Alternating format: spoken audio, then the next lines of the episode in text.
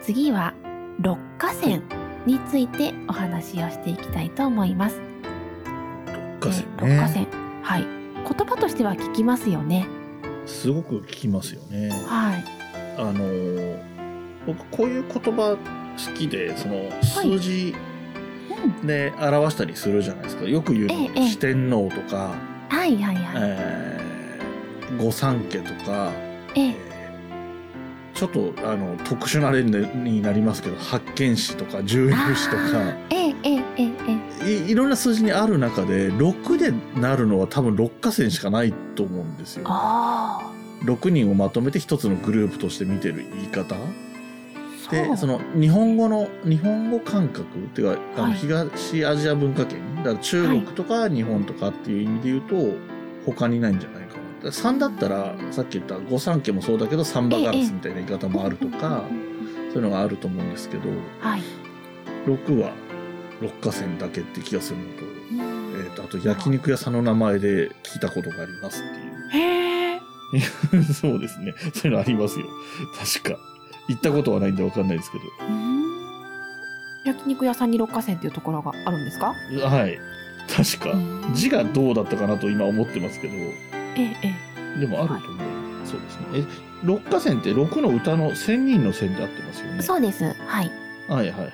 えっと、私が住んでるところの近くの新宿に、二軒とも新宿にしかないのかなだからへーたまたま僕は知ってるだけなんですけど、はい。焼肉、焼肉亭六花線っていう のが新宿にございます。そうなんですね。はい。では、その六花線なんですけれども、うん。古今和歌集の序文に記された6人の代表的な歌人のことです。書いたのは、紀貫之です。うん。はい。紀貫之がひらがなで序文を書き、紀野義持という人が、マナジョという漢文で序文を書いていますが、どちらもうんこの六花線のことが同じように取り上げられています。なるほど。はい。内容としては、柿の本の人まろと山辺の赤人という奈良時代の歌人が歌川、歌の仙人と褒められていて、うん。ただ、その後の時代にはもう6すっぽいい人がいないんだけど、まあ取り上げるとしたらこの6人かなぐらいの感じで言われていなます。るほど。はい。 なるほど。まあ、ツートップなんだ。じゃあ、とりあそえうずです。ね。はい。まあまあ、名前は知ってますよ、二人とも。あの、聞いたことはありますえよ。えそうですね全然わかんないですけど、でもそのぐらいまでですよ。あの、歌を知ってるとかね、こういうエピソードがあるとかは全然知らない。名前知ってるで、いっぱいいっぱいなぐらいの、うんうんうんうんまあ、一般から見て多分そんな知名度なんじゃないかな。僕だけに限らずじゃないかなと思うんああー、ですけど。そうですね。うん。百人一首の3番と4番の人です。ああ、なるほど。クリーンアップですね。はい、そうなんです。で、その二人が一番いいんだけれど、うん。他に、まあ名前あげるとしたらこの6人かなぐらいの軽い感じで、しかも結構こき下ろしてるんですよね、紀貫之も。へえ、はい。まあどんな評価だったかっていうのは後で、なるほど。あの、その人を紹介するときに紹介させてもらおうと思います。えっと、この二人、六花線っていうのはこの二人を含むっていうことなんですか含まないですこの二人は含まないんだ。はい。この別格の二人がいて、その下にいる六人として言うならこの六花線っていうことなんですね。そうですね。なるほど。はい。もう後の人は取るに足らないぐらいの感じで言っている ので、強気が過ぎ るそうなんですよ。な。はい。はい。で、6人のお名前が、うん。宗城返上。返上さんというお坊さんですね。どういう感じですかえーっと、宗城は宗に正しいって書くんですけど、はいはいえーっと大僧正とかの僧そうですね。はい。はい。変は、えー、なんて言えばいいんでしょうね。扉の戸に咲くみたいなのがついて、信用です。ああ、はいはいはいはいはい。はい。に、えーうん昭和の章だったり、その下に劣化がつく、ついたりあはいはいはいはい。します。これで変、返上。変上って言うんだ。なるほど。はい。それから、有原の成平。これは有名ですね。あ。そうですね。はい。あ有原の有が財なんですよね。はい。在ですね。成平は行に平ですね、はい。平です。はい。はい。ふんやの安秀。文に、えいや、そうですね家屋の奥ですね。ーうん。はい。の安秀。貴船奉仕。貴船奉仕。はい。貴船、喜ぶに、手辺に選ぶの作りのところですね。手辺に、ああ、手辺の選ぶですね。なるほど。はい。貴船奉仕。ははいい。こちらもお坊さんです。そうですね。あと、小野の小町と、うん。大友の黒主です。大友、あ、大友のやかもちの大友でいいですかね。あ、えっとですね、大きい友で、友達のああ方です。ー、大友総理の方ですね。はい、そうです。そっちが出てくるんですね。大友何さんですっけ黒主、黒い主です。えっ、と、えっ、と、普通の漢字の黒でいいですかはい、そうです。で、主も普通の主ですかはい、はい。はーい。あ、ちなみに、噴屋の安秀の安秀はどういう感じですかえっ、と、家康の康に秀吉の秀です。すごいですね。はい。はい。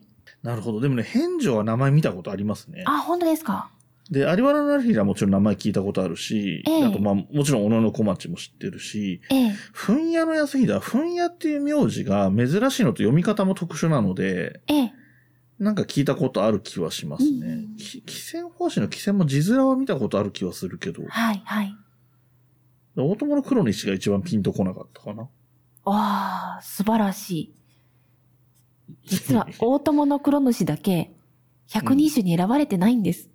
おーすごいな。はい。それ、え、そうなんだ。あ、そうか、はい別に。百人一首を選んだのは、はい。木の貫之じゃないですもんね。木、木そうでのすねなんとかさんでしたね。 藤原の定価ですね。ああ、そっかそっか。はい。じゃあ、そっか、なるほど。まあ、いずれにせよ、ちょっと、そうか。でも、それでも木の貫之には選ばれたそうですね。 6人であるにもかかわらず、はい。選ばれなかったんだ。はい。藤原の定価には。は ないそるうほどなんです。はい。はい。で、まあ、ちょっと2人ずつご紹介して3週なるほ間ど行こうかなと思っているので、今週は、その選ばれていない大友の黒主と、うん。返上さんについておーお話をしていきたいと思います。えー、大友の黒主さん、ちょっとね、かわいそうな感じなんですけれども、 ははいい、。青年不明の平安時代の方です。はい。で大友さんということで、どうも渡来人の家系ではないかなと言われていますあーなるほど。はい。はいでですね、官位もとても低くて一番下の18位と言われています。も、で、今で言う滋賀県の滋賀の市長さんぐらいうああ、なるほどね。ですかね。国主とかじゃなくて、もう一個下のはい、は感い。じですね。はい。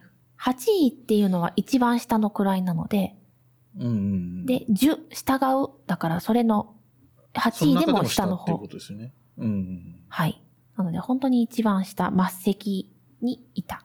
そうですね。会員がギリギリもらえたっていうぐらいそうので感すじなんね。ですよね。はうい。んだけど、太田は上手で、うん。うん。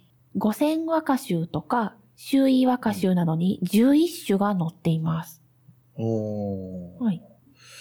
すごい微妙な線の人ですね。それだけそうなんですよ評価高いようにも見えるし、はいそうでもないようにも見えるし、みたいな。はい。で、紀野貫之のその評価として、かなはいりひどいなと思うんですけど、うん。えーその様癒し。いわば、あー焚木を終える山人の花の陰に休めるがごとし、と書かれています。見た目が悪いんだと。そうですね。はい。あの、焚木を追っている芝刈りに行った人が花の陰で休んでるぐらいのもんだと。そういうことですよね。はい桃太郎のおじいさんみたいな感じですよね。 そうですね。うんうんそんなこと書かなくていいじゃないかと思うんですけど。なんですかね、どういう みたいな。相当不遇だったのかなんかちょっと、あれですね。だからこういう人だからそんなに情報多くないのかもしれないけど、ある意味興味深い人ですそようね。ですね。はい。うん歌はとても綺麗で、うん。あの、天皇に歌を献上して評価されたりもしてるんですね。はい。はい。で、一番有名な歌だけちょっと一つご紹介したいと思うんですけど、はい春雨の、降るは涙か桜花、散るを惜しまぬ人しなければ、という歌春が雨、の春の雨が降るのは、はい。涙なのか、桜の花びらなのかが散るのか ん違う な。散るを惜しまぬに繋がっていくのか。はい。春の雨が降るのは涙なのでしょうか桜の花が散るのを惜しまない人などいないのですから。ああ、なるほど。という感じですねそこで区切れるのか。はい。散るの惜しまぬ人なんだ。なるほど。はい。誰しもみんな桜の花が散るのを惜しんで涙を流しています。人と同じように春もまた涙を流しているのです。春雨という形で。あといあ、うなるほど、なる感じほですかねど。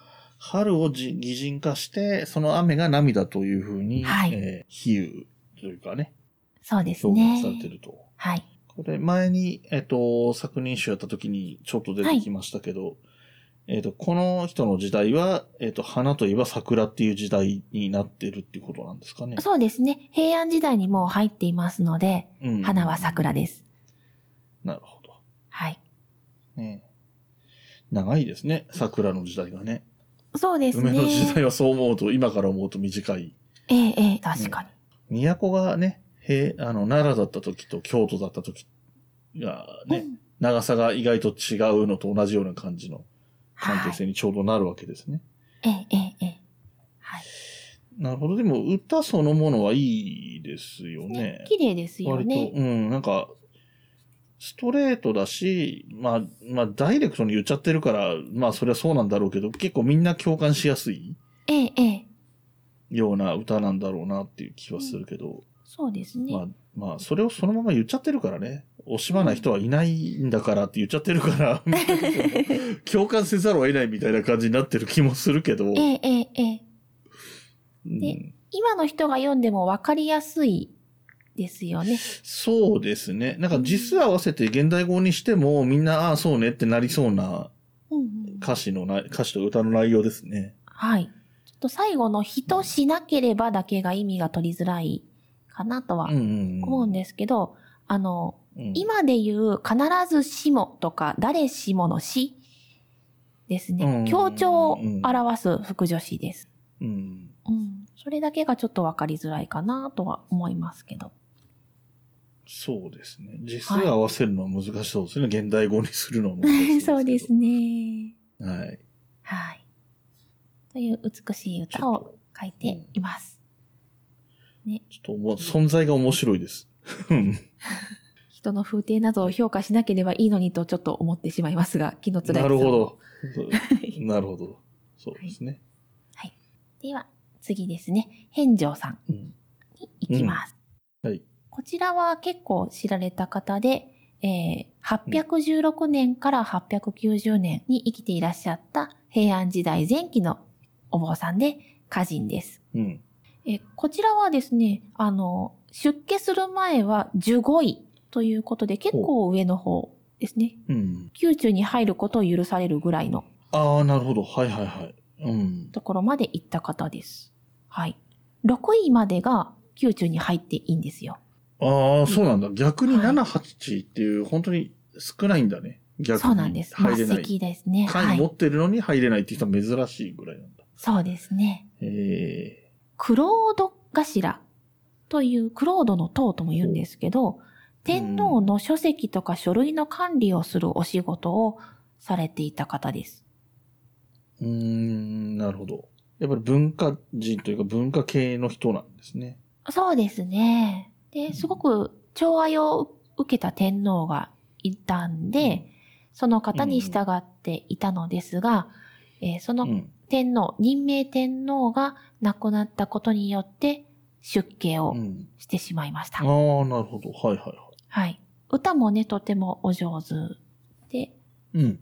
いくつか、あ、そう、えっ、と、古今和歌集などにうん。全部で35首、ああ、すごい多い。はい、入っています。大友の黒主さんも頑張ってたけど、はい。 3倍ぐらいあるから、そうです。ね。はい。うん。たくさん載っています。ただ、 あの、これもかなり紀貫之にはこき下ろされていて、うん。歌の様は得たれども、誠少なし、と言われていますね。歌の風景とか趣向はいいんだけど、心情に乏しいと。信条本当っぽくないの歌詞かあーあ、そういう意味か。はへい。ー綺麗にできすぎててリアリティにかけるっていうようなイメージなのかな。そうですね。うん。はい。で、その、まあ、百人種に選ばれた歌が聞いたら、ああ、そうかもね、っていう思いはちょっとしてしあまあ、いなまるすほ。 ど。なるほど。じゃあ、歌のご紹介に行きますね。はい。天津風、雲の通い時吹き閉じよ。乙女の姿、しばしとどめん。うん。えっ、とですね。天津風っていうのは、まあ、天を吹く風のことなんですけど、うんうん。えーそれを吹いて、うん。雲の通い地、雲の中にある地上と天井を結んでいる通路を閉じてしまってくれ、と呼びかけています。おー、通い字吹き閉じよ。はい閉じよっていうのは、ほまさに閉鎖するっていう意味の閉じよ。そうです、そうです。で、そうの、ん閉ざして何がしたかったかっていうと、今、うん目の前で踊っている可愛い乙女たちが待っている姿をもう少し地上に留めておきたいのだ。天女を返さないでくれほと。う。ほう。はい。ああ、まあ、ファンタジー、そうです。ね。うん。あと、ちょっと、あの、ここ、気になったんで、はいおわかる範囲で教えてほしいんですけど、はいこの時代のこの表現でいう乙女というのは、はいい、わゆる若い女性ぐらいの意味で考えればいいですかね。いいツッコミでございます。あ そうですか。はい。あの、11月の新滑祭ってあるんですけどね、今でも11月の23日にやるんですが、そうですね。えーその翌日に宮中で披露されている五節の舞というものがありまして、可愛い女の子たちが5人踊るんです。うん。この子たちを天女に見立てて、もっと見たいんだけどーんって言ってます。うーんということは、もっとこ、僕が今最初に言ったイメージよりかもっと子供なのそうですね。うーん。えっ、と、今で言うと小学生みたいなイメージあー小学生から中学生ぐらいですかね。生ぐらい。はい。うん。まなるほあ、ど。西洋で言うと、エンジェルたちが降りてきて、という感じでしょうかあーそうねで。すよね。そう、そういうことか。はいそうか、そうか。えー、なんか面白いですね。なんかその天女っていう言葉が持つイメージとかも、もうちょっと、なんだろうな。時代とかいろんな状況によってはもう少しこう、妖艶さを含んでたりとか、ええ、ええ、天女って言葉自体の示すイメージがね、もう少し大人の女性みたいなイメージを持つ場合もあると思うので、ええその、そうです、ケね。ースによってははい。という意味で言うと、この場合で言うのはもっとそういう、まさに天使のような、そうです天ね女というよりも西洋でいう天使に近いような存在そ感うですね。はい。なんですね。はいなるほど。ちょっと、お坊さんが読むには色っぽいかな、という。ああ、まあ、それは確かにそうですえねえ。、えそうですよね。はいまあ、その、ね、まあ、子供とはいえ、その、可愛らしい子供たちを死はもうちょっと見てたいからっていうえ、はい。ことですもんね。そうですねまあ要するに、その可愛らしさを、可愛らしさに対する就職をみたいなもんですよね。そうですね前後についてるものはいうーん。まあまあ、言ってることはわからんでもないけど。うんまあ、そうですね。はいえっ、と、木野貫之さんの言うことももっともだとは確かに思いますけ ど。そうなんですよね。うんはい。ええ、まあ、綺麗といえば綺麗。そうですね。で、とても、あの、なんでしょうね。恋多き人というイメージがついているエピソードがありまして、うんうん。深草の少々のモデルではないかと言われています。ほう。はい。深草の少々ってご存知ですかいや、わかんないです、えっ、と、小野の小町に恋をしてほう、私と結婚してくださいって申し込んだらですね、うん。一日一本私の庭に芍薬の花を植えてください。100本になったらあったげますって言われたんです。はいはいはい。で、結構無理難題は無理難題なんですけど、うんうんうん。毎日頑張って通ったんです。うん。ただ、その、ちょうど今日で100本だという日に嵐に遭ってしまって、うんうん。川に架けた橋が崩れ、濁流に飲まれて亡くなったとああ。はいいいうエピソードが、あの、深草の少々っていうね、エピソードがあるんですけど、へーそのモデルではないかと言われています。なるほどね。はいまあ、そうね、で。も、本当ではないんですよね。まあ、そのエピソード自体は、あの、まあ、なんて、フィクション。そうなんですよ。だって、出家してますから。ああ、そりゃそう。はい。ただまあ、そんな伝説ができてしまったり、恋愛関係で、ちょっと、騒がれたりうんするぐらいのなるほど方だと。ねまあ、その小野の小町がね、同じ六花線に入ってるっていうのも、まあ、そうです。ね。いわくありげといえばいわくありげですからはい。はい。という、返上さん。あ、そう、お坊さんです。はい。結構偉いお坊さんですね。そうですね。僧正ですからね。うん。というのが今週のお話でした。では、次に行きます。はい。文ガチャでは、ご意見、ご感想、話してほしい話題などを募集しています。メールアドレスは、文ガチャ06アットマーク gmail.com b, u, n, g, a, c, h, a 06アットマーク g, m, a, i, l, ドット c, o, m です。お便りお待ちしています。また、ツイッターもやっています。ツイッターのアカウントは、文ガチャアットマーク b, u, n, g, a, c, h, a, 06ハッシュタグは、文ガチャ。文は文系の文。ガチャはカタカナでお願いします。DM でもご意見やご感想、話題などを募集しています。よろしくお願いします。